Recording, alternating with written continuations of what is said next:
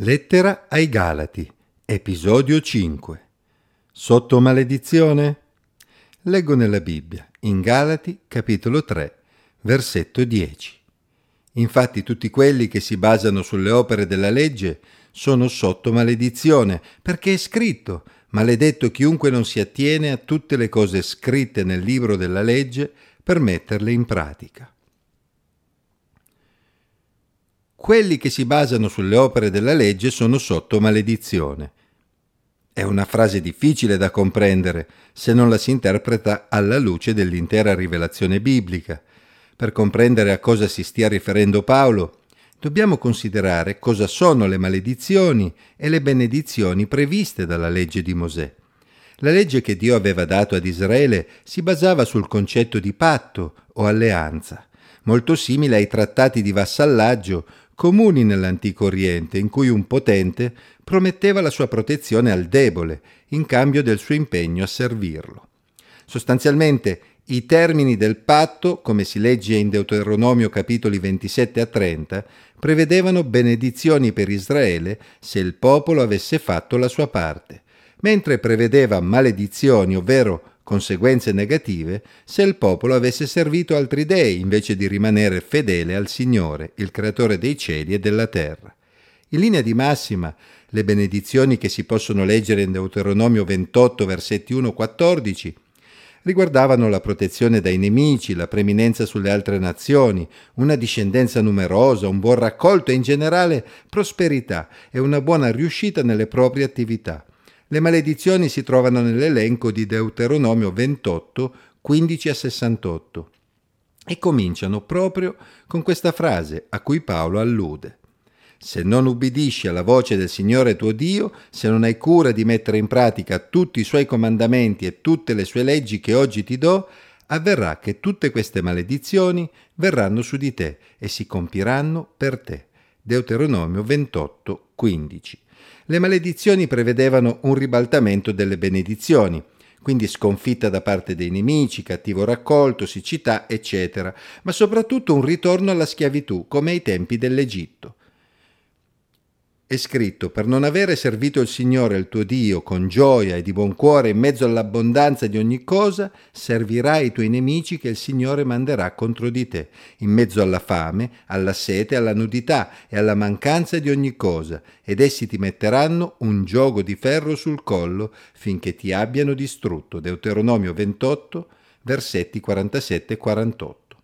E poi il Signore ti disperderà fra tutti i popoli, da un'estremità della terra fino all'altra, e là servirai altri dei, che né tu né i tuoi padri avete mai conosciuto, il legno e la pietra.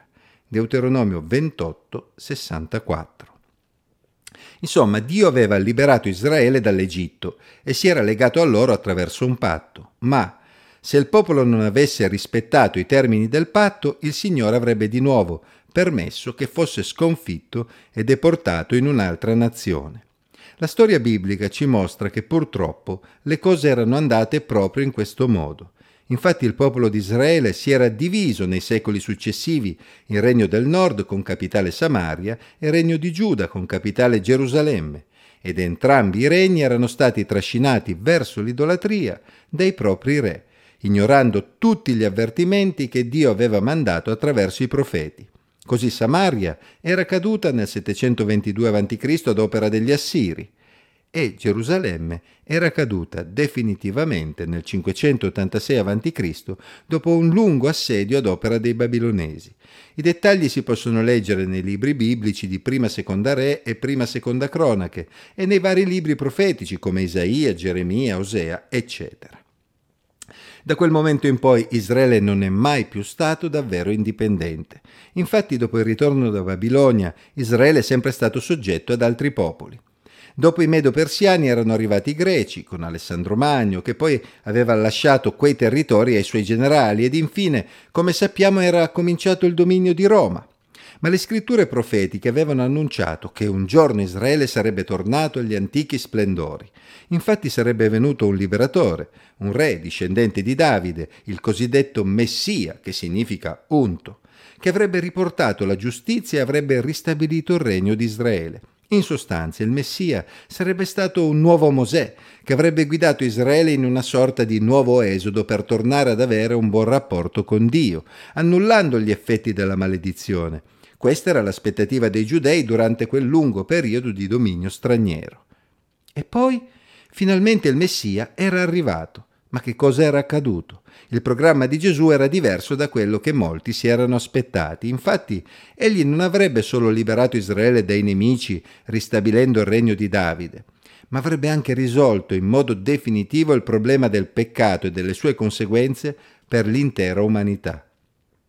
Entrambi gli aspetti erano descritti nelle scritture, cioè nell'Antico Testamento ma molti non avevano compreso che la stessa persona potesse essere il servo sofferente che dà la sua vita per i peccati del popolo, si legge Isaia 53, 12, e il re Messia, il cui regno dura per sempre, Daniele 7, versetti 12, 13. Infatti, come poteva il Messia morire per i peccati del popolo e allo stesso tempo regnare per sempre? La risposta è solo una. Gesù doveva risorgere dai morti. A dispetto di quanti molti pensano, non era banale comprendere queste cose leggendo le scritture. Infatti Gesù stesso, dopo la sua risurrezione, dovette aprire la mente dei propri discepoli affinché potessero comprendere il piano di Dio rivelato nelle scritture dell'Antico Testamento, che fino a quel momento era rimasto oscuro anche a loro. Si legga Luca 24, versetti 44 a 47. Purtroppo, come sappiamo, molti in Israele avevano rifiutato Gesù come Messia e a quel punto chi li avrebbe liberati dalla maledizione prevista dalla legge? Chi li avrebbe liberati dai loro nemici? Chi avrebbe ristabilito il regno di Israele? Gesù stesso si era espresso in questo modo, annunciando le conseguenze del loro rifiuto. Gerusalemme, Gerusalemme, che uccidi i profeti e lapidi quelli che ti sono mandati. Quante volte ho voluto raccogliere i tuoi figli, come la chioccia raccoglie i suoi pulcini sotto le ali, e voi non avete voluto. Ecco, la vostra casa sta per esservi lasciata deserta. Infatti vi dico che da ora in avanti non mi vedrete più, finché non direte benedetto colui che viene nel nome del Signore. Matteo 23, versetti 37 a 39. La storia ci mostra che pochi decenni dopo, intorno al 70 d.C., Gerusalemme e il suo tempio sarebbero stati nuovamente distrutti, come Gesù aveva preannunciato, si legga Matteo 24, 2. E il popolo di Israele avrebbe affrontato tempi difficili, cessando di esistere come nazione, disperso tra le altre nazioni fino ai nostri giorni. Secondo quanto abbiamo appena letto, il Signore Gesù tornerà solo quando il popolo di Israele lo invocherà e lo accoglierà come Messia, con le parole tratte dal Salmo 117, benedetto colui che viene nel nome del Signore. Nel corso della storia, ovviamente, molti giudei hanno riconosciuto Gesù come Messia, ma l'idea di molti studiosi della Bibbia è che Gesù si riferisse ad un'esperienza nazionale, a partire dalle guide di Israele. In questi termini, ad oggi questo non è ancora avvenuto. L'Apostolo Paolo sapeva e questo lo addolorava molto, che anche se molti giudei avevano riconosciuto Gesù come Messia, la maggioranza dei suoi connazionali lo aveva rifiutato e stava sviluppando un atteggiamento ostile verso coloro che avevano creduto in Gesù. In tale situazione, quali vantaggi avrebbe avuto uno straniero che aveva già ricevuto la benedizione di Dio attraverso lo Spirito Santo, si legga Galati 3:14, ad entrare a far parte tramite la circoncisione di un popolo che nel suo insieme viveva ancora gli effetti della maledizione prevista dalla legge, proprio perché stava rifiutando la cura di Dio per la propria malattia spirituale. Per questo motivo Paolo era molto perplesso di ciò che stava accadendo tra i credenti della Galazia. Forse nessuno di noi ha mai pensato di farsi circoncidere per diventare giudeo e quindi questi temi sembrano molto lontani dalla nostra esperienza quotidiana.